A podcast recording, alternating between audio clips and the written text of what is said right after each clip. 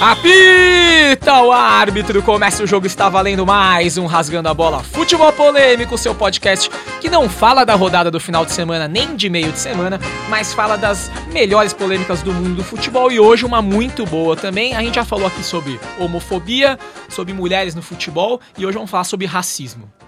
Pra trocar essa ideia, temos a nossa mesa oficial e hoje que é oficial, oficial mesmo, pela Aê! primeira vez. Porque temos tradicional Marcelo Fernandes, Marcelão, Boa noite, Habib. Daniel Groove, o Groove, Rafael Oliveira, Rafa, Oi, sumido. e pela primeira vez, no primeiro episódio da segunda temporada, Daniel Xavier. Qué placer estar acá con ustedes, cabrones! De Miami pro Vale, Brasil. Eu queria que os Esqueceu- ouvintes soubessem que ele tá com carinha de vergonha, tá bonitinho, tá, tá, tá legal, tá legal. Esqueceu de falar português, tá em Miami. Já era rico. de Miami. E hoje um convidado pra lá de especial, ele que é jornalista da ESPN e do El País, Breiler Pires. Muito obrigado pela presença, Breiler. Eu que agradeço, Rojas. Um prazer participar com você e com os companheiros do Rasgando a Bola. Beleza. Vamos começar o seguinte, a gente sempre começa um pouquinho de história, que a história sempre ajuda a estruturar tudo, né? 1888, abolição da escravatura. Pouquinho mais de cinco anos depois, Charles Miller chega aqui com uma bola na mala, dois uniformes e fala: trouxe o futebol. Se a gente pular rápido, se a gente fizesse um skip pro dia de hoje, a gente falaria: tá entendido. Já colocou pra jogar, todo mundo jogou junto, misturou, o futebol já foi um. E hoje nós temos aí Pelé, Eusébio, Mbappé e o tanto de jogadores negros incríveis que a gente tem no futebol. Mas a gente sabe que não foi bem assim que o futebol foi primeiro de brancos ricos, né? E ainda é, se a gente for pensar em mandatários de futebol hoje em dia. Sim. Breiler, você já escreveu sobre isso algumas vezes, tem algumas matérias sobre o assunto. É, qual- uma, primeira tem- uma primeira pincelada sua sobre o assunto, como você vê essa realidade do futebol, do racismo tão vigente ainda dentro do esporte? Eu acho que a gente precisa debater a questão do racismo de forma estrutural, porque hoje, quando a gente fala em racismo, as pessoas tendem a visualizar a cena de um negro sendo chamado de macaco, ou alguém jogando uma banana no estádio, o que é muito comum, a gente já viu várias vezes. E o racismo está grudado na nossa história, e aí, desde o, o futebol nasceu de dentro dessa estrutura racista da sociedade. E é curioso porque as pessoas até imaginam que, por se tratarem de clubes de elite que surgiram na época e que tinham, de fato, eh, brancos e ricos privilegiados monopolizando o futebol, o futebol também era praticado em periferias, nos subúrbios do Rio de Janeiro, por gente muito pobre em Porto Alegre, em Belo Horizonte. Só que, eh, além de não ter nenhuma repercussão, de não ter peso naquela época, esse futebol não tinha visibilidade, não é ele a organização do futebol excluía deliberadamente esses atores e acho que é preciso entender como uma questão histórica, mas principalmente estru- estrutural da nossa sociedade. Perfeito, Breiler. E aí, pra aproveitar, a gente tem duas entrevistas muito legais hoje. Uma que a gente vai falar daqui a pouco com um campeão mundial pelo São Paulo. O Marcelão está em êxtase aqui. Deus. que a gente vai soltar daqui a pouco. Mas primeiro eu queria Eu chamar. também gosto dele. Ah, bom. É, ele salvou o Corinthians de um rebaixamento aí no Campeonato Paulista, enfim. É, mas primeiro eu queria chamar o áudio do diretor executivo do Observatório contra a discriminação racial no futebol, é, o Marcelo Carvalho. Ele conversou um pouquinho com a gente e eu, a primeira pergunta que eu já fiz pra ele foi essa. É, como foi esse início dos negros no futebol? E ele fala exatamente disso, Breiler, que é, não foi tão simples assim, né? Por que, que os negros foram inclusos? A história é um pouco mais comprida que essa. Então eu vou soltar aqui. Olá, os amigos. É sempre um prazer poder estar falando sobre racismo no futebol, poder estar utilizando o futebol para falar de racismo e principalmente estar ah, debatendo com a sociedade a questão do racismo, que é tão importante para a gente tentar ter uma sociedade mais justa e igualitária. Sobre a questão apresentada, eu acredito, né, pelo tudo, por tudo que eu já li e acompanhei, que na verdade a gente não teve uma passagem do do racismo para o não racismo com a inclusão dos atletas negros pelos clubes na década de 20. É muito mais realmente pela uma questão de negócios, de uma luta por títulos e que os títulos iam render uh, bons valores para os clubes, enfim, que a gente teve, começou a ter a inclusão dos atletas, dos atletas negros nos clubes na década de 20. Podemos ter clubes que, uh, ao fundar as, os clubes, tiveram pessoas negras nas, nos, seus, nos seus quadros como atletas ou até mesmo diretoria e, e conselho. Mas, resumindo a questão, realmente foi muito mais negócio do que um caráter social de luta contra o racismo. Então, assim, o Marcelo traz isso basicamente o que, que é, o que o Breler estava falando. A gente tinha ligas amadoras. O futebol era amador, na verdade, né? Ponto. O futebol principal já era amador. Mas a gente tinha ligas de periferia. E até o Vasco e o Bangu, principalmente, mas foi muito por causa do Vasco, né? Terem quebrado isso e conquistado o título efetivamente com jogadores negros, os outros times, inclusive, excluíram o Vasco da competição. Tipo, ah, não, vocês vão ter negros, a gente não vão jogar nosso campeonato. Só que o sucesso começou a ser tanto que os outros times falaram, cara, a gente vai ter que colocar esses caras para dentro. Então não foi uma escolha consciente, acho que é isso que o Marcelo traz, né? Tipo, não é uma escolha consciente do tipo, ah, vamos integrar então. Não, não. A gente precisa ganhar. Para ganhar precisa ter negro, então vamos colocar negro. Os bons. E aí a gente tem essa história é, que vai sendo completa e que tantos jogadores negros fizeram sucessos, né? E até pensando em mestiços, né? Como era o Frederich, que era uma, uma mescla de um alemão com uma brasileira, né? Depois Leônidas, que aí já era um negro puro, digamos assim. E a gente vai sumindo, vai Pelé, a gente vai tendo outros. É, eu queria saber de vocês, todo mundo aqui tem time, todo mundo tem ídolos negros porque é impossível você amar futebol e não ter tido nenhum, ainda ter, né? Como é que é para vocês? Como é que vocês veem isso? Porque assim, na arquibancada é muito latente até hoje. É os casos, mesmo o Dani, que mora nos Estados Unidos, onde futebol é feminino e ponta, né? Porque o masculino não vai a lugar nenhum. É, tem casos também. E, e, como é que vocês, vocês veem isso como torcedores? Ah, pra mim, assim. É... Eu nunca vejo cor quando eu vejo meus heróis lá, cara. Eu vejo a cor do meu time e pra mim, sei lá, desde heróis perna de pau como Obina, sabe? É, então, eu olho pro futebol, eu sou um apaixonado por futebol e como formação, como formação eu não, não vejo cor, mas sim, tem, tem racismo na arquibancada, você escuta é o negão que é zagueiro, é, sabe, aquele neguinho joga pra caramba, então assim, é, tem o lado carinhoso, mas quase sempre é, é pejorativo, né, você, você resumir uma pessoa a cor. E eu acho que é um pouco do que o Breyer falou aqui no começo, o racismo ele não é só aquele momento de opressão ao negro que você aponta o dele e fala assim, ah, macaco, joga banana. Ele tá enraizado no, no, no dia a dia da sociedade do futebol quando você fala, ah, neguinho vai jogar na frente ali porque é correria. Não sei quem, o negão vai, vai segurar lá atrás, como você tava falando aqui. E eu acho que assim, eu como corintiano, acho que você como flamenguista também acho que já viveu isso tem muita brincadeira entre torcida que no fundo também tem muito racismo enraigado e muito preconceito de forma geral. Então, assim, é, muita gente fala, ah, sou corintiano. Pô, você tem todos os dentes, você é branco, você é bem nascido, você sabe ler, você não pode ser corintiano. Isso é um puta de um racismo que tá também por trás, ou mascarado, e que hoje em dia não, não tem mais máscara nenhuma, né? Isso é muito ofensivo para esse estereótipo de quem é negro tem que torcer para um time, ou quem é branco deveria torcer para outro. Isso é uma distorção bizarra também. Acho legal você falar isso juntando com o que o Ross falou no começo, de como o futebol começou lá no Rio. Acho que em outros programas vocês sempre falam, né?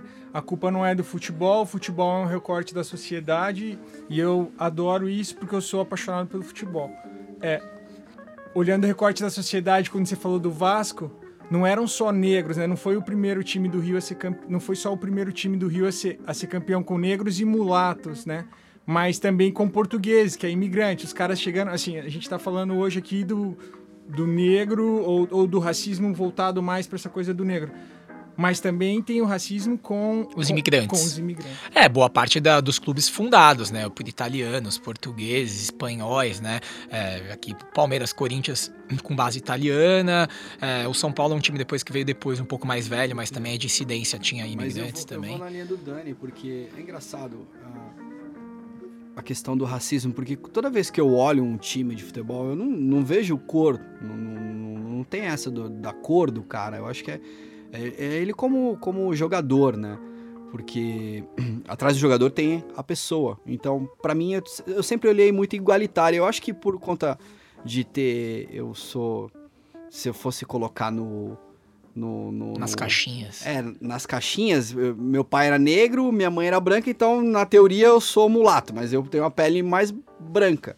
Enfim, é, e como eu tenho, ah, eu tinha minha avó negra, enfim, tinha todo mundo, toda parte da, da minha família de negros, eu nunca enxerguei é, é, esse mundo, tipo, ah, o racismo tal. Eu vejo as pessoas como elas são, enfim, se ela tem defeito ou não, não tem nada a ver com a cor da pele ou, ou da raça, ou enfim, de onde que ela, de onde que ela tenha vindo. É, eu acho que o futebol contribui de uma forma muito simbólica para desconstruir o mito do racismo velado no Brasil. Porque muita gente costuma dizer: ah, não, o racismo é disfarçado, é, a gente não enxerga. Mas no futebol ele é explícito. Você vai no estádio de futebol, você vai ver lá o torcedor xingando o adversário, até o jogador do próprio time, de macaco. Você vai ver o torcedor atirando banana. E acho que outra coisa que o futebol ajuda também a mostrar é que muita gente também diz: Poxa, eu não, não noto diferença na avaliação de jogador negro para o jogador branco. É, eu acho que é, depende do desempenho.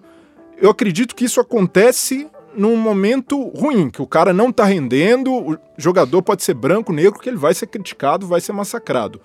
Mas no momento bom, em que um jogador está desempenhando bem sua função e tudo ocorre beleza, o jogador negro é subvalorizado em relação ao branco. A gente pode pegar vários exemplos de jogadores brancos, rostinho bonito, fala bem, que são jogam até tem um futebol razoável, mas são completamente supervalorizados e aí pela mídia, por torcedores e até por treinadores. Então, eu, eu cito um caso, o jogador do Atlético hoje, que para mim é o melhor meia armador em atividade, o Casares. A pé, o carimbo no Casares é jogador baladeiro e responsável. Mas aquele jogador é um craque. É um, se fosse um branco, eu tenho certeza que a vida pessoal dele ficaria em segundo plano, destacariam a genialidade dele. Então é só um dos vários exemplos em que eu acho que o futebol ajuda a desmascarar vários conceitos sobre racismo no Brasil. E, e falando um pouco dessa coisa, e aí eu acho que dentro do campo talvez é, fique menos velado, mas fora dele é muito óbvio, né?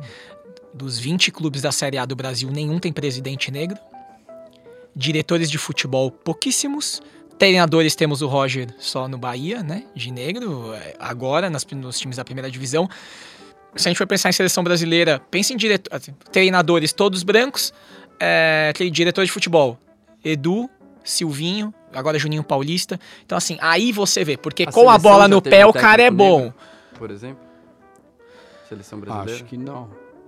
Não, não é. Negro, ne- acho que já não. chegamos Teve, a. acredito que como interino, Isso. um Gentil Cardoso, mas acho não não foi um contratado para ser o técnico da é. seleção. E acho que. E aí tem essa coisa, tipo, ah, com a bola no pé, ok, porque me serve. Mas na hora de eu dar um cargo diretivo, assim, é, não, não faz sentido você ter uma maioria de população negra. Acho que jogadores, se a gente for ver, a maioria é negro. E aí a gente não tem ninguém diretivo. de- E aí eu também perguntei isso pro Marcelo, e ele trouxe também um A pouco gente da visão tem um dele. nome que é excelente na Federação Paulista de Futebol, que é o Mauro Silva, faz um Uhum, trabalho uhum. é, exemplar. Agora aham. E assim como a diretora de futebol feminino também é negra, a Aline Pellegrino, e os dois têm trabalhos que são referências no Brasil. Né? E acho que essa questão do negro em posições de comando, naturalmente é um espelho da nossa Da sociedade. A sociedade. gente não vê negros como presidente de empresa, Exato. negros. eh, A gente teve Joaquim Barbosa, que foi uma exceção da exceção no STF. Mas o futebol também desconstrói a ideia de que esse- essa ausência de negros é por uma questão social, que quando a gente avalia, fala, poxa, realmente, mas os negros estão nas camadas mais desfavorecidas da sociedade e não têm acesso à educação. Mas aí a gente pega quem são os treinadores de futebol, quem são os gestores? A maioria formada por ex-jogadores. E a maioria dos ex-jogadores vem também de camadas sociais desfavorecidas, independentemente de ser branco Sim. ou negro. E quais chegam a essas posições de comando? A maioria, branca. é. É, Agora, você falou uma coisa interessante. que eu acho que assim, o futebol, se, você, a gente for analisar, ele também tem esse estigma de ser muito ópio do povo, essa questão de aculturar a população. E na verdade, também na década de 20, com o surgimento dos primeiros jogadores é, negros, eu acredito que o futebol, além de ser uma plataforma de espelhar o racismo impregnado na sociedade, ele também foi uma das primeiras oportunidades do negro na sociedade brasileira se colocar numa posição de destaque. Acho que junto com a música, o futebol, no começo do, do século XX, aí foi onde teve os primeiros ídolos negros. Você falou, posição de sucesso, tem um negro. Como você acha que hoje a gente poderia valorizar mais esse, esse lado do futebol como uma plataforma para alavancar o destaque do negro do que ajudar só a reforçar um, uma coisa negativa da sociedade que é esse preconceito? Porque lá atrás o futebol foi assim, inclusive influenciando o negócio, assim, o Leônidas da Silva virou chocolate da Nestlé, o Diamante Negro. E acho que naquele momento começou a surgir um movimento e depois morreu, né? Hoje em dia eu não, eu não vejo mais, não, não consigo ver uma linha evolutiva daquele começo de, olha, não tem negro no futebol, pode arroz no rosto dos jogadores, que aquele era o racismo completamente é, escancarado, até alçar os jogadores em posição de destaque, ter o Pelé, que é o maior jogador de todos os tempos, que é negro, e a partir daí eu não, não, vi, não vejo mais essa evolução, que eu acho que o movimento natural seria a partir dessa, dessa primeira, segunda geração, os negros entrarem na parte diretiva, na parte técnica, virarem presidentes e a sociedade evolui como um todo. Eu acho que nem a sociedade, nem o futebol, consequentemente, conseguiu dar esse passo. É, o primeiro passo seria a gente se reconhecer como uma sociedade racista. Isso acho que não, não é um, um demérito, claro que é um demérito, mas pessoalmente nós crescemos em estruturas racistas e naturalmente Sim. a gente seria um bom ponto de partida assumir o problema para resolver o problema. É, e é, você pode perguntar para qualquer pessoa: "Ah, você acha que existe racismo?" Sim, existe. E você é racista? Não, Deus me livre. Então, é, a gente precisa quebrar esse tabu e passar a reconhecer certos comportamentos que não são adequados. E no caso do futebol, precisa mudar a estrutura, porque o jogador na base, ele é forçado a se alienar o dirigente, o empresário chega para ele, olha, você tem que focar 100% no futebol. É, treinar, dormir, descansar, jogar e o cara, ah, mas leitura, escola é uma coisa secundária. A formação crítica desses jogadores, isso a gente percebe claramente nas entrevistas, né, é, é, é parca, e assim como o nosso sistema educacional. Então, o jogador, e principalmente o jogador negro, ele tende a não querer falar sobre isso, a não problematizar. E ele vê os casos de jogadores que tentaram quebrar é, esse tipo de preconceito. O que aconteceu com o Aranha depois do caso do Grêmio? Caiu no ostracismo, Sim. teve dificuldade, foi perseguido quando voltou novamente à arena do Exatamente. Grêmio. Então, um jogador negro, hum, para ele não tem nenhuma vantagem em se, em se posicionar sozinho. Eu vejo muita gente dizer também: ah, mas o jogador que sofre racismo deveria deixar o campo, deveria denunciar a polícia. Falo, e por que os companheiros desses jogadores. Eles não saem do campo. Não se unem e saem em campo em Não, porque que o presidente do clube não tira o time do campeonato. Uma coisa interessante para você, pra gente analisar aqui, assim, a gente tá num momento da sociedade mundial, num, num turning point. Enfim, o mindset está mudando. A questão da, da homofobia, do machismo, enfim, do, da questão do racismo. E o futebol é o, o esporte que mais concentra todas essas, essas forças, assim. E, e você para pra pensar, ao mesmo tempo é o esporte mais aclamado no mundo todo, é, é. é o mais amado, enfim. É, é, é que tudo fica fala, mais latente pera, porque é tudo superlativo, é, né? É, você fala, pera, mas eu, tô, eu gosto de um negócio também que ele vai ali a favor de coisas que eu não quero mais fazer parte, né? É, é, é, fica, um, fica um paradigma na sua cabeça. Você fala, pô, que lado que eu vou? Vou, vou amar menos o futebol? Vou tentar mudar alguma coisa dentro dele? Mas eu acho que a é, gente enfim. deveria, é, indo muito na linha do que você está falando, Brega, é, é uma responsabilidade de toda a sociedade cobrar mais espaço. Porque tem uma questão de educação cultural que ela vai evoluir, só que num, num, numa velocidade muito mais lenta como país, como tudo. Mas, por exemplo, o cargo de coordenador da seleção que foi deixado pro Edu agora, o Mauro Silva não podia estar tá lá Sim. em vez do Juninho? Nem, nem levantaram o nome dela, e a questão é E não essa. levantam nem a hipótese. E acho que assim, a gente não, tem essa- não tendo esse negro representado hoje nessa posição diretiva, por que não a gente puxar esse movimento para colocar uma pessoa que, que é gabaritada, que todo mundo sabe a competência, que tem história no futebol e não foi nem considerado. Não, tem, não, não- passou o nome na, na cabeça de ninguém, ninguém conversou sobre isso quando, quando o Edu saiu e aí surgiu a, a questão do Juninho. Então acho que a gente também deveria, como sociedade, tentar se organizar melhor para cobrar mais isso. É, eu até tenho uma ideia, muita gente acha que é, é radical. Eu acho que a gente precisaria discutir uma política de cotas no futebol.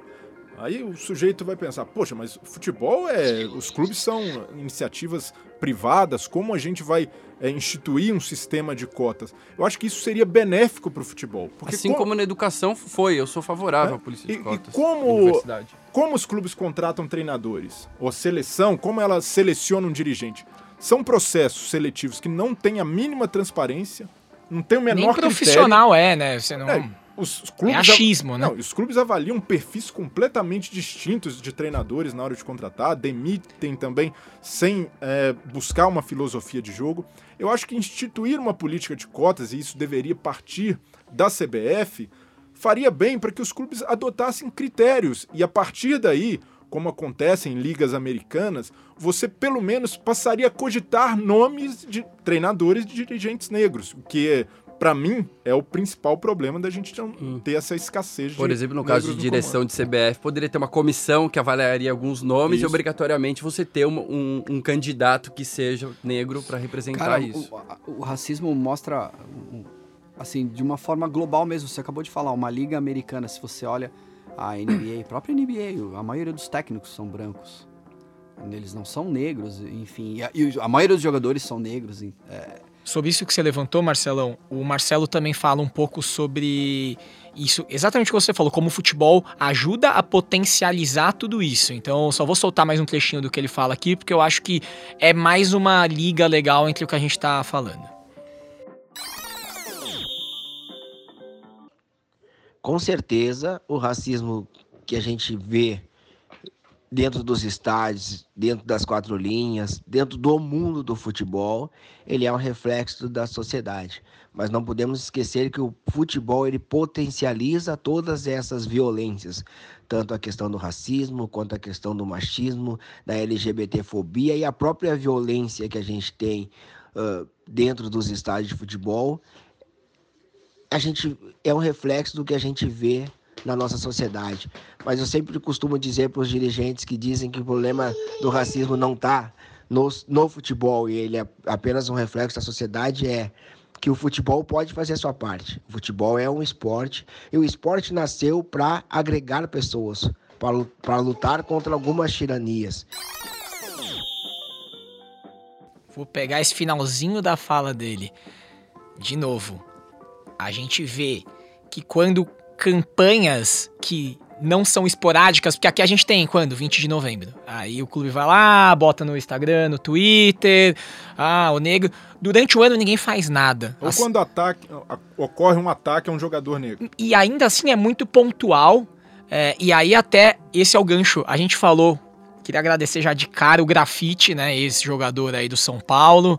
É, nem de Obrigado, perto. Grafite. Nem de perto é o maior feito dele, Marcelão, nem se anima. Ele tem pelo menos um 5, um top 5 coisas melhores do que ele fez que jogar no São Paulo, que foi Dois gols no Juventus. salvar o Corinthians do rebaixamento, né? É, Ele, ele jogou na Matonense, onde ele virou grafite, que já é muito mais importante ter jogado do São Paulo. é Essa, Foi campeão, foi campeão alemão e artilheiro no Wolfsburg. Quer dizer, qualquer campeonato alemão que não ganhe pelo Bayern já, já é, né? A gente já tem que ir já fora da curva. Não, mas é tricolor. E ele Ah, foi, talvez, o, prim... É o, Coral. o, o caso mais. É, ele é Santa Cruz, né? Que foi o caso mais emblemático por um tempo e foi do grafite do De Sábato, no São né? Paulo e Quilmes. Vamos ouvir, ele falou sobre isso e aí a gente já vai fazer o link com o que o Breiler falou sobre a luta de um homem só. Assim, aquela luta que dura três dias todo mundo e depois todo mundo esquece e o cara fica sozinho, né? Então vamos ouvir aqui o que o grafite contou pra gente. É, realmente foi um caso bem bem notório, né, como você botou assim, né, em 2005.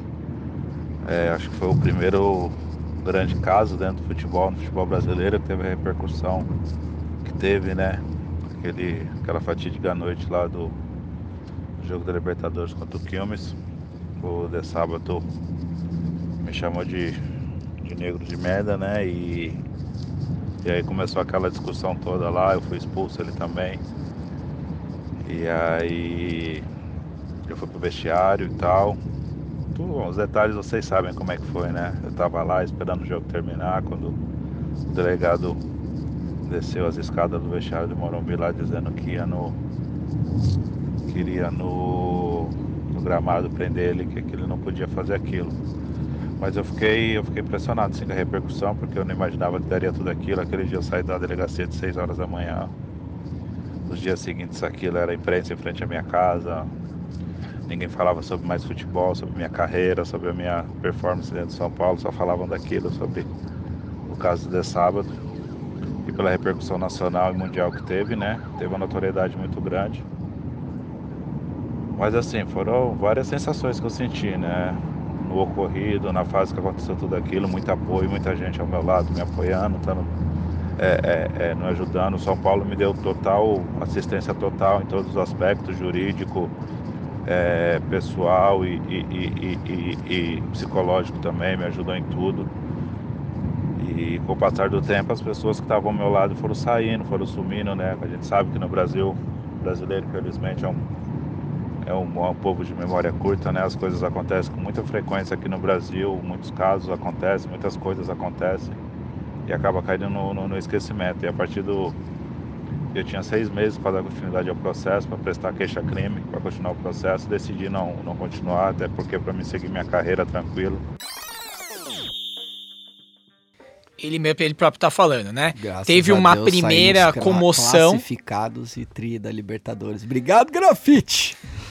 Vamos falar do que interessa aqui, Marcelo. É, é, acho que ele fala disso, né? Assim, uma comoção instantânea e dá uma semana e ninguém mais fala disso, ninguém mais lembra.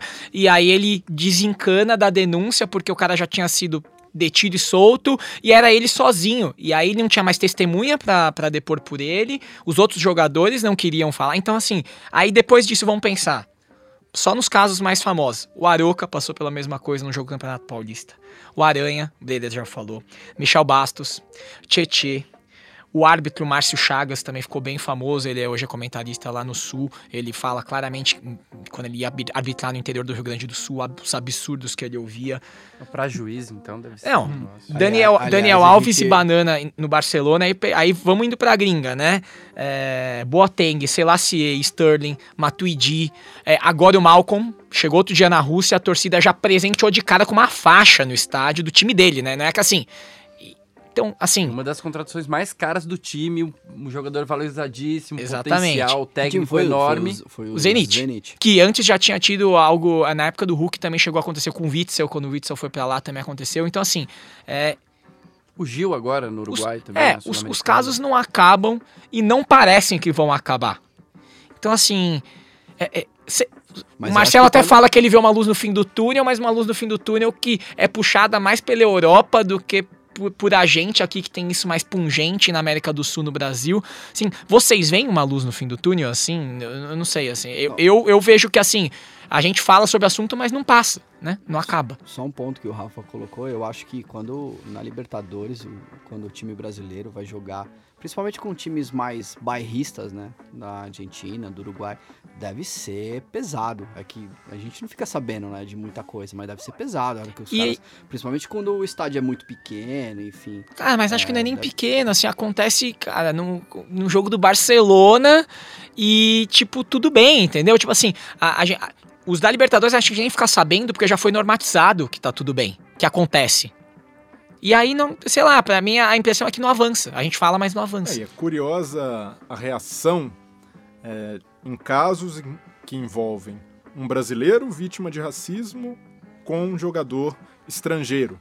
No caso do grafite, eu imagino que se o jogo fosse entre dois times brasileiros, o delegado teria deixado passar, mas como era no argentino, Sim. existe essa Esse ranço histórico rivalidade com o argentino, o delegado aproveitou também para fazer o seu número e aí pode ser um delegado consciente e tal, mas é, fugiu completamente a curva do que acontece diariamente no Brasil.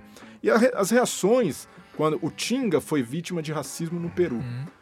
Vários torcedores em redes sociais começaram a falar: olha, mas esse povo peruano lá, eles não se enxergam, esse povo pobre. Começaram a atacar os peruanos Com como se racismo. o racismo não existisse no Brasil. E é o mesmo coisa- cara que no jogo do. Não sei se o Tinga tava no Inter na época. Tava o no Tinga- Cruzeiro. No Cruzeiro. O Tinga erra um passe e fala: Porra, negro, não sei o que lá. Macaco. O Exatamente. mesmo cara então- na arquibancada joga o problema pro outro, né? E- Esse é o problema. A gente acaba tentando, primeiro, fecha os olhos para o nosso o racismo nosso de cada dia e rebate um preconceito com outro igualmente repugnável. né? Não é aceitável Pra se defender, você pessoa- ataca. É, e atacar pela nacionalidade. E eu noto também que as repercussões pós-casos de racismo, de injúrias raciais, são restritas a uma reação midiática de, e é pouco E reflexiva. nichada, né? É, a gente não tem ações efetivas. O caso do Daniel Alves com o Neymar, em que o Daniel comeu a banana, é, poxa, que bom ver dois jogadores do nível de Neymar e Daniel Alves se posicionando sobre isso. Mas foi uma ação midiática, uma ação é, como uma empresa de publicidade organizou e depois a gente viu o Neymar se posicionando. A gente viu o Daniel Alves. Então, essa, o Barcelona entrou nessa luta contra o racismo. Então, são coisas que ficam restritas a pequenas ações e falta uma política permanente de enfrentamento Cara, ao racismo. Eu acho, eu acho interessante que né, os caras nunca usaram momentos épicos como esse do Daniel Alves pra transformar em uma bandeira. Isso nunca acontece. Porque acho que de, de imagina tamanho de clubes médios para pequenos, isso acontece muito mais, muito mais em maior número e tal. Só que poucas vezes acontece do tamanho de um Daniel Alves e, aliás, a cena dele foi maravilhosa, a melhor resposta que ele podia ter dado. Mas ninguém pega isso e transforma como bandeira.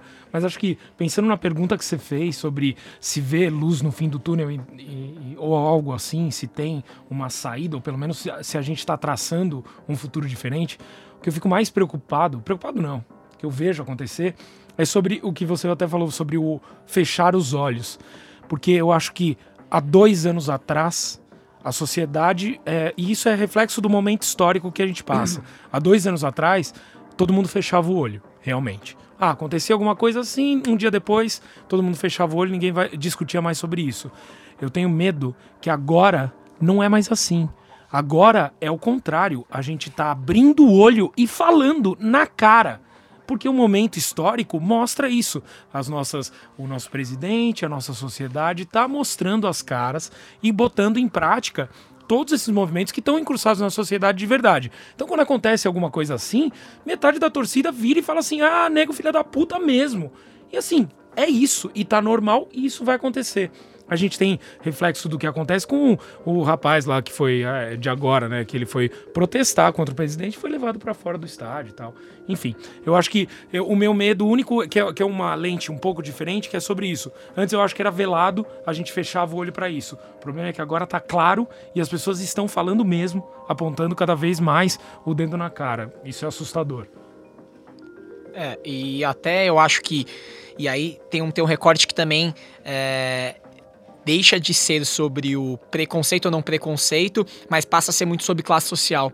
Eu pertenço o grafite, se fora do futebol, ele sente o racismo. E aí, olha, olha a resposta que ele deu, e p- pra mim, de alguma forma, foi até surpreendente, mas que eu acho que é um bom recorte sobre cultura e educação, mais do que sobre negro, branco, japonês, etc. Vamos lá. Olha, aí o, o buraco é um pouquinho mais embaixo, né? Aí é. Uma vez ou outra a gente percebe um olhar, né? Nunca sofri nada, nunca é, é, é, sofri nenhum tipo de ação ou reação assim, mas vez ou outra, quando chega no restaurante, um lugar mais badalado, um lugar mais é, é, é, elitizado, vamos se dizer assim. Acho que elitizado é uma palavra muito forte, né? Mas a gente sente um. Eu vejo um olhar diferente, tal. Às vezes tem um olhar de admiração, né? Pô, grafite e tal. E o fato de eu ser uma pessoa conhecida também, uma pessoa da mídia, né? Tá sempre na mídia, ser uma pessoa onde eu vou, sou reconhecido. Então isso aí intimida mais, limita mais as pessoas que têm esse tipo de preconceito. Mas eu nunca senti nada, não. Ah, quando eu morei em Curitiba, minhas filhas tinham uma certa dificuldade na escola. Não que elas tenham sofrido alguma coisa assim, mas elas sentiam assim uma coisa meio diferente e tal. Mas isso aí é é normal, acho que é da adaptação também. Vamos lá, eu acho que. Eu acho que não é normal. E- é então, racismo. então, mas é que tá, mas é que tá. É. É como a gente tá no. A gente já está acostumado que isso faz parte. Então, assim, quando o grafite diz que, que é normal. Não é porque ele não tá achando que não é normal, é porque a gente normatizou na nossa cabeça que tá tudo bem ter esse olhar estranho pra ele quando ele entra num restaurante, ou que tá tudo bem a filha dele se sentir esquisita porque elas deveriam ser as únicas negras de um colégio só de brancos de classe alta em Curitiba. Então, assim, saca? E aí, se ninguém apontou o dedo na cara e, e ofendeu Pensou. diretamente, então não, não existe, não é muito bem um, um- um Exato. racismo. Exato. E eu imagino assim, eu não, não consigo falar como deve ser para um negro a- criado nesse país, com, com as relações que, que a gente tem aqui, entender isso ao longo da vida e normatizar esse tipo de coisa, né? Porque é muito complicado, porque em outros lugares ou em outras esferas, se se a gente mudar o tema, não falar de racismo, mas falar de outra coisa, é sim um racismo. Alguém te olhar diferente porque você entrou num restaurante, alguém olhar sua filha ou tratar sua filha de uma forma estranha só porque ela é, é diferente das demais, é racismo, né? Então é um, um preconceito. olhando, olhando um pouco para a sociedade, assim, como eu vejo, é, morei no Paraná muito tempo e lá joguei bola muito tempo, futsal, e eu sou mulato, assim, mulato brasileiro de mistura, nem sei de onde vim. E por ser o mais escurinho, sempre era o neguinho. Então, assim, é aquela coisa, vem da- na hora de que você vai escolher o time, você tem 6, 7 anos, o preconceito começa ali, porque você em casa você aprendeu, puta, eu quero aquele neguinho no meu time, a gordinho goleiro. É, mina, mina não vai jogar. Hum, aquele, então assim, E aí aquele, você fala, eu quero Rafa. exato, Um o tem nome. nome, o outro é o gordinho, o negro. ah, E a- É. assim, assim era no Paraná um, um estado assim que vem muito do europeu, é, tem muito alemão lá, tem muito italiano, Ah, muito. ele- Tem o enfim. Curitiba, que é conhecido como coxa branca, porque só aceitava brancos, né? O próprio Grêmio, né, no, no, no- Rio Grande do Sul, era o time da elite branca, aí o Inter, né, veio com o time do povo, que aceitava negros e tal, enfim, tem, tem essa cultura, não tem como...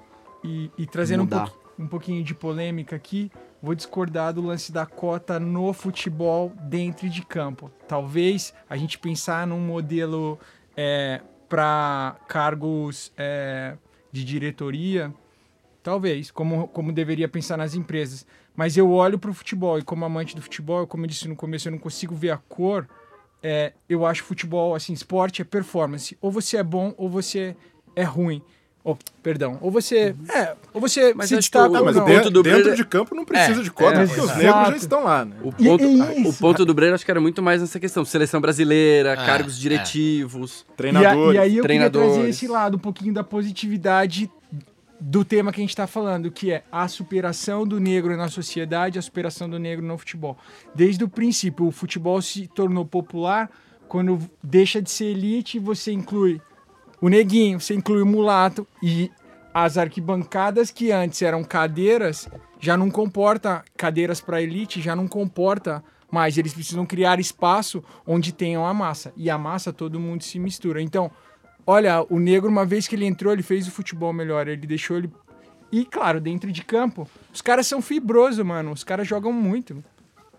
É, Breno, deixa eu te perguntar, você como comentarista e jornalista esportivo já há bastante tempo, você enxerga algum outro paralelo que essa situação esteja mais positiva do que o futebol? Algum outro esporte? Ou algum outro país que você imagina que está melhor que aqui no Brasil? Não, a gente vê ações, né, nos Estados Unidos mesmo, a NFL tem uma política de seleção de cotas e que ainda assim não funciona bem, a gente ainda tem poucos negros em posições de comando lá.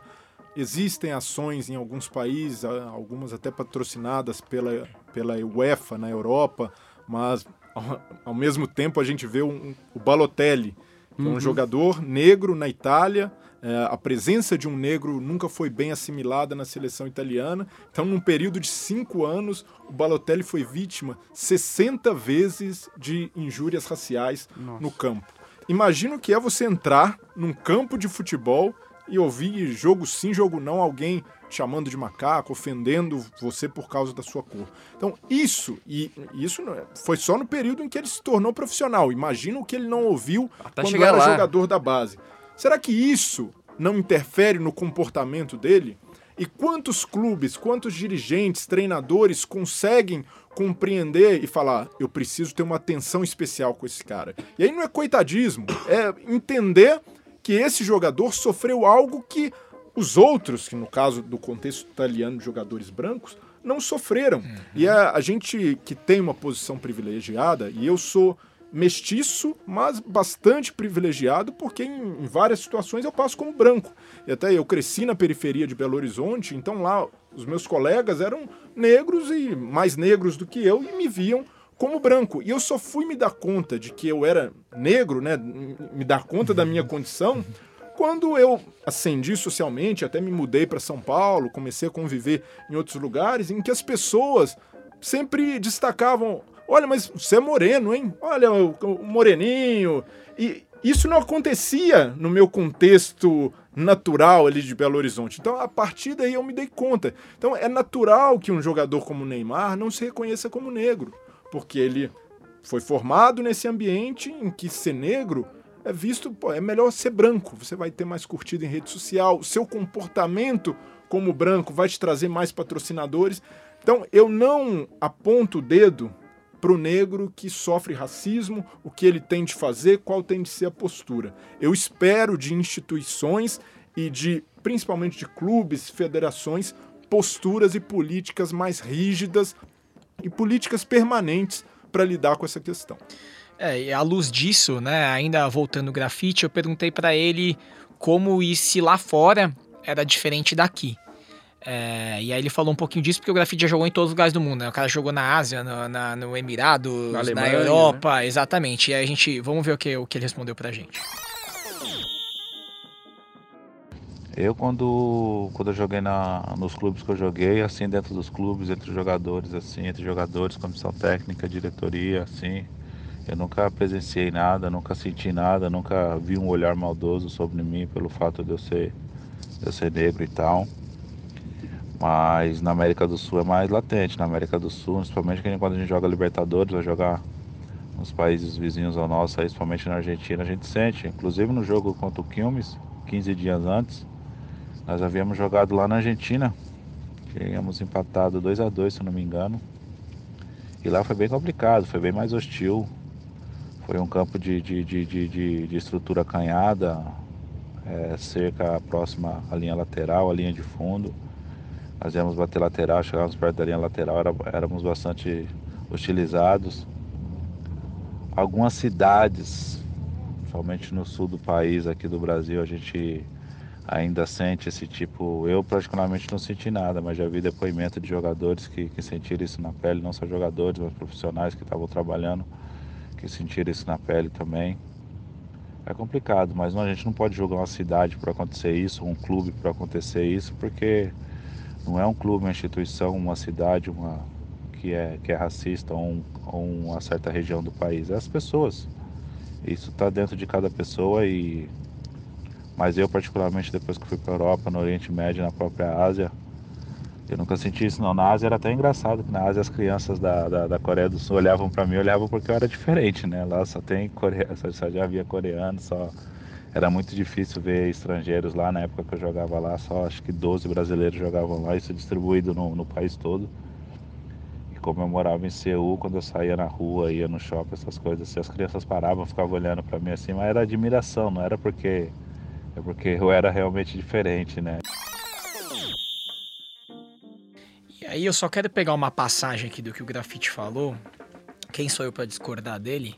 Mas eu acho que assim, muito embora você não possa julgar milhões de, de torcedores de um clube por causa de um ato racista, eu acho que minimamente você tem que cobrar sim o clube de ter um posicionamento. E aí, é, é, e aí trazendo à luz uma outra polêmica que vai ser tema de um outro programa nosso, mas já vou trazer agora, as novas arenas. A gente fala muito da elitização do futebol. Eu vou ao Palestra Itália desde os meus 4 anos de idade. Arenas Park. Né? 30, 30 anos depois, É, eu posso dizer que hoje sim, eu vejo menos negros no Aliens do que eu via quando eu era criança lá. E isso volta para o racismo estrutural que é não é sobre, é sobre rico e pobre. Essas, essas- os- o- o- existem mais pobres que são negros. E a gente A tem que entender isso, que é uma maioria, coisa que, é- que é maioria negra estrutural. É pobre. É, Exato. é, Então, é, assim, co- como vocês veem isso, assim, eu- todo mundo aqui vai ao estádio, tem ligação com futebol, pra mim é muito claro, cara. Assim, hoje eu vou ao estádio do, do- dos jogos do Palmeiras eu vejo muito menos negros do que eu via. E é, um, é um processo de higienização do futebol consciente. Não é acidental ou porque é, a- o Brasil recebeu a Copa do Mundo e os clubes de repente têm estádios novos. As instituições, principalmente Comebol, CBF, têm trabalhado em conjunto para excluir essas pessoas do futebol e aí entra racismo sim, porque naturalmente associam o pobre e o negro à violência e querem tirar esse, esse pessoal do espetáculo com a falsa ideia de que isso vai tornar o meio do futebol mais seguro. é, naturalmente estão lucrando com isso, basta ver a arrecadação da Comebol, recorde na Copa América, com- estádios vazios. Então eu acho que é um processo consciente de exclusão do negro desses espaços. E a exclusão do negro, quando eu falo é, de espaços, não é só espaços físicos, mas espaços de poder. É, eu não- nunca tive um chefe negro no, no jornalismo. Até- é bom a gente ter o depoimento do grafite, porque ele é um dos raríssimos comentaristas negros na televisão brasileira. E há uma discussão muito grande no jornalismo né, sobre a presença de ex-jogadores comentando futebol. Eu acho ótimo. É bom buscar um equilíbrio para que não fique só a visão de um ex-jogador ou fique corra o risco de ser corporativista demais. É bom mesclar, mas só com ex-jogadores a gente tem a presença de negros na televisão discutindo e debatendo futebol. Então acho que é preciso repensar é, a posição e as oportunidades que se dão aos negros. É, hoje a gente já tem mais negros com qualificação, conheço vários que têm, são formados em jornalismo, que se especializaram, mas não têm oportunidades. E isso acontece no futebol. Então, além de pensar o racismo é, apenas como uma questão da ofensa, do que vários jogadores já sofreram, a gente precisa debater urgentemente é, o espaço que se dá ao negro e o espaço que se retira, o que tem acontecido com essa elitização no futebol. É, é, e acho que aí a gente dá a volta pro que o Dani falou lá atrás, que a gente sempre traz à tona, que é o futebol é um recorte da sociedade, não é um mundo separado, não é um mundo mágico. É, o que acontece aqui é o que acontece na rua. Né? É, e aí é o que você falou, eu nunca tive um chefe negro. Eu também nunca tive um chefe. Não sei se algum de vocês já teve chefe negro, tá? Nin- Eu tive. Já teve? quando- é engraçado, porque pra mim era um orgulho. é, e foi um grande, não, não, não chefe, mas líder, o Edu. Trabalhei com ele na Wanderman, diretor de criação. Tinha uns dreads assim, tipo, cara, grandão. E aí tinha, se não me engano, tinha um outro Edu lá também. E qual Edu? Com qual, qual Edu a gente faz? Ah, com o Edu Negão. Aí, tipo assim, na época, eu não me ligava disso, mas era o que todo mundo falava. E você acaba repetindo o que todo mundo fala. É né? que o negro no Brasil não tem sobrenome, não tem nem história. Eu, por exemplo, não conheço a história da minha família, de onde vem, qual a origem. E essa é a realidade comum dos negros. E a gente vê história no jornalismo, é fácil você identificar alguém pelo sobrenome, né? Que muitos vão passando ali de pai para filho, famílias tradicionais, não ocorre só no jornalismo, na sociedade inteira. Então a gente tem até isso, a negação é, ao negro da sua própria história. É, nós como o povo, próprio né? sobrenome, se você pesquisar, ah, se você tem da Silva, é, coisas assim que se referem à família, tipo assim, é o Oswaldo da Silva, da família Silva, você tem, você tem é, é, os Passado. antepassados negros escravos. Então, mas- é, per- pertenciam a outras famílias. Mas olha que doido, Enfim. a gente tem amigos e fala assim: ah, esse seu sobrenome, ah, esse é italiano, esse é, português, com orgulho. Aí você fala assim: ah, esse aqui, esse é indígena. Ninguém fala. Ah, esse é verdade. africano. A gente não tem, é, a, gen- a gente nega. E africano de onde? De onde é a minha família? De É. Serra Leoa, de É. Camarões? Tem ideia. Africano também, como se fosse tudo Não, a mesma Que tem a ver com a é. escravidão, que também os caras vinham num navio, um balaio de gente Não, que. os, os caras saíram de lá sem identificação nenhuma Exato. e chegaram. Desconstruir e, e, e mais uma vez, é sobre estética. É sobre o primeiro ponto de vista. Eu, tipo, todo mundo que olha, eu tenho eu sou branco, sou clarinho, tenho olho claro. Todo mundo pergunta: ah, italiano, francês. Tipo, é sempre. a- todo mundo tem certeza. Imagina, meu, minha, minha, minha avó era indígena mesmo. Mesmo. E Erecê. então, assim, eu tenho. Minha, minha descendência toda vem de negros indígenas. E assim, por, por, por cruzamentos e assim, Brasil, né? Aí eu saí branco de olho claro. E assim, olhou pra mim, da onde você veio, da onde é sua família, é europeia e tal. Então é, mais uma vez, a, a estética passando por cima de coisas que naturalmente o mais óbvio era o contrário. Isso que é interessante. Certeza. É, e acho até legal falando sobre isso. Tem um outro podcast que quem é fã de podcast conhece que é o Mamilos, é, que tem um Não, mas aí tá ele- divulgando concorrente, Eles, falam, legal. eles falam sobre racismo e Mentira, aí o, meninas, amo vocês, tá? E aí o Márcio Black, ele fala isso, ele fala assim, é, eu só me dei conta, é muito legal que ele fala, assim, o falou um negócio que ele fala assim, eu me dei conta do quão diferente eu era quando eu mudei pra Perdizes, que é um bairro classe média alta de São Paulo, e eu era o único negro saindo de casa pra ir pro trabalho e eu comecei a olhar e falar, cara, ele falou, quantas vezes eu já saí pra correr de manhã, a polícia me parou. Duvido que ele parava meu vizinho. E aí ele falou, e aí é, é como você também purifica e higieniza o bairro. Se você oprime o cara nega morar lá, eu não vou morar lá. E Eu tenho uma passagem curiosa que eu- sempre vou, a- eu não tenho carro aqui em São Paulo, vou a pé para ESPN, para o país. E um- numa das vezes, saindo tarde do programa, fui abordado pela polícia, o que é natural, negros estão acostumados a isso. E aí o cara rude lá, vira para cá, mão na parede e tal, documento. E aí o cara pegou, olhou. Você trabalha na televisão, né? Eu falei, é, trabalho. Pô, na ESPN, eu falei, isso. Pô, cara, desculpa aí, imagina. Ó, pô, desculpa, cara, que você tava escuro aí, a gente não percebe. Isso, essa é a realidade comum dos negros. Já vi também na minha vizinhança, tinha um vizinho completamente transtornado, que incomodava, andava com faca na cintura, se desentendeu com outros vizinhos negros, e aí eles foram agredidos, chamaram a polícia, a polícia chegou e falou: vamos levar todo mundo na viatura né, para resolver. E revistaram apenas os dois negros agredidos. E o branco, ele poderia ter uma faca, lá não foi revistado. Então é algo muito comum e que se, se reflete no futebol e a gente precisa debater com mais profundidade, não ficar só no, no campo de jogo, que isso é, É muito isso. limitado. E problematizar sim. Sim, não deixar sempre. que a normatização. É isso. E eu acho que aí, e aí a luz, dando a luz aqui, a gente já passou do tempo regulamentar, dos acréscimos, daqui a pouco estamos indo pros pênaltis. É, a gente só vai, assim, tentar mudar isso, porque acho que a gente ainda não tá mudando, é, quando a gente fala. E é por isso que esse tema tá aqui hoje, é por isso que a gente debateu isso hoje. Acho que a gente vai trazer mais vezes esse recorte. Vou aproveitar já para agradecer o Bleiler pela presença. Muito obrigado. Eu que agradeço, foi um prazer participar. Reforço a importância de debater sempre sobre o racismo, debater também ideias para tentar mudar essa realidade. Agradeço mais uma vez o Grafite, que foi muito parceiro com a gente, participou. Ele é um representante, sim, como o Breder já falou, um dos poucos comentaristas negros que a gente tem num país de tantos ex-jogadores negros. E dos É. melhores, hein? E dos melhores, foi pra Copa Não, do Mundo e tudo do mais. grafite é, é treta. É, agradeço também ao Marcelo Carvalho, do Observatório, que também ajudou a gente aqui prontamente. E, gente, últimos pitacos aí. Alguém vai falar alguma coisa? Daniel, você nunca vem, cara. Dá algum recado aí pro, pro pessoal aí. Como é que é em espanhol?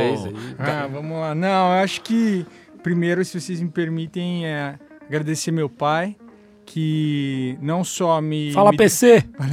Grande PC. não só me deu a paixão pelo futebol, assim, como herança, mas também é, me ensinou a olhar pessoas, sabe? Então, eu acho que isso, isso para mim é, é, resume, é o, é o que eu penso, sabe? É olhar a pessoa, o desempenho da pessoa no que ela tá fazendo e deixar a cor pra camiseta.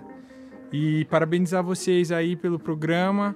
Eu acho fantástico a coragem de vocês de trazer temas é, tão polêmicos e tão legais. a Você maneira continua que vocês agindo como convidado mesmo. É. é isso? Legal. Não, não, ele eu vai, ser, vai ter uma E- conversa e- após. É. Ele é a Tem nossa Marlene dele. Matos, é o nosso Isso. empresário. Tem foto dele em tudo e ele continua Não, eu acho, acho, convidado. acho, acho também é, contar pra vocês que pô, o programa é tão legal pra mim, quando eu tava lá fora, era uma forma de estar mais próximo, não só dos meus amigos, mas também da minha paixão, que é o futebol, escutar vocês, saber o que, que tá acontecendo. Parabéns, tá ligado? Tô emocionante, tô Obrigado pela emocionante.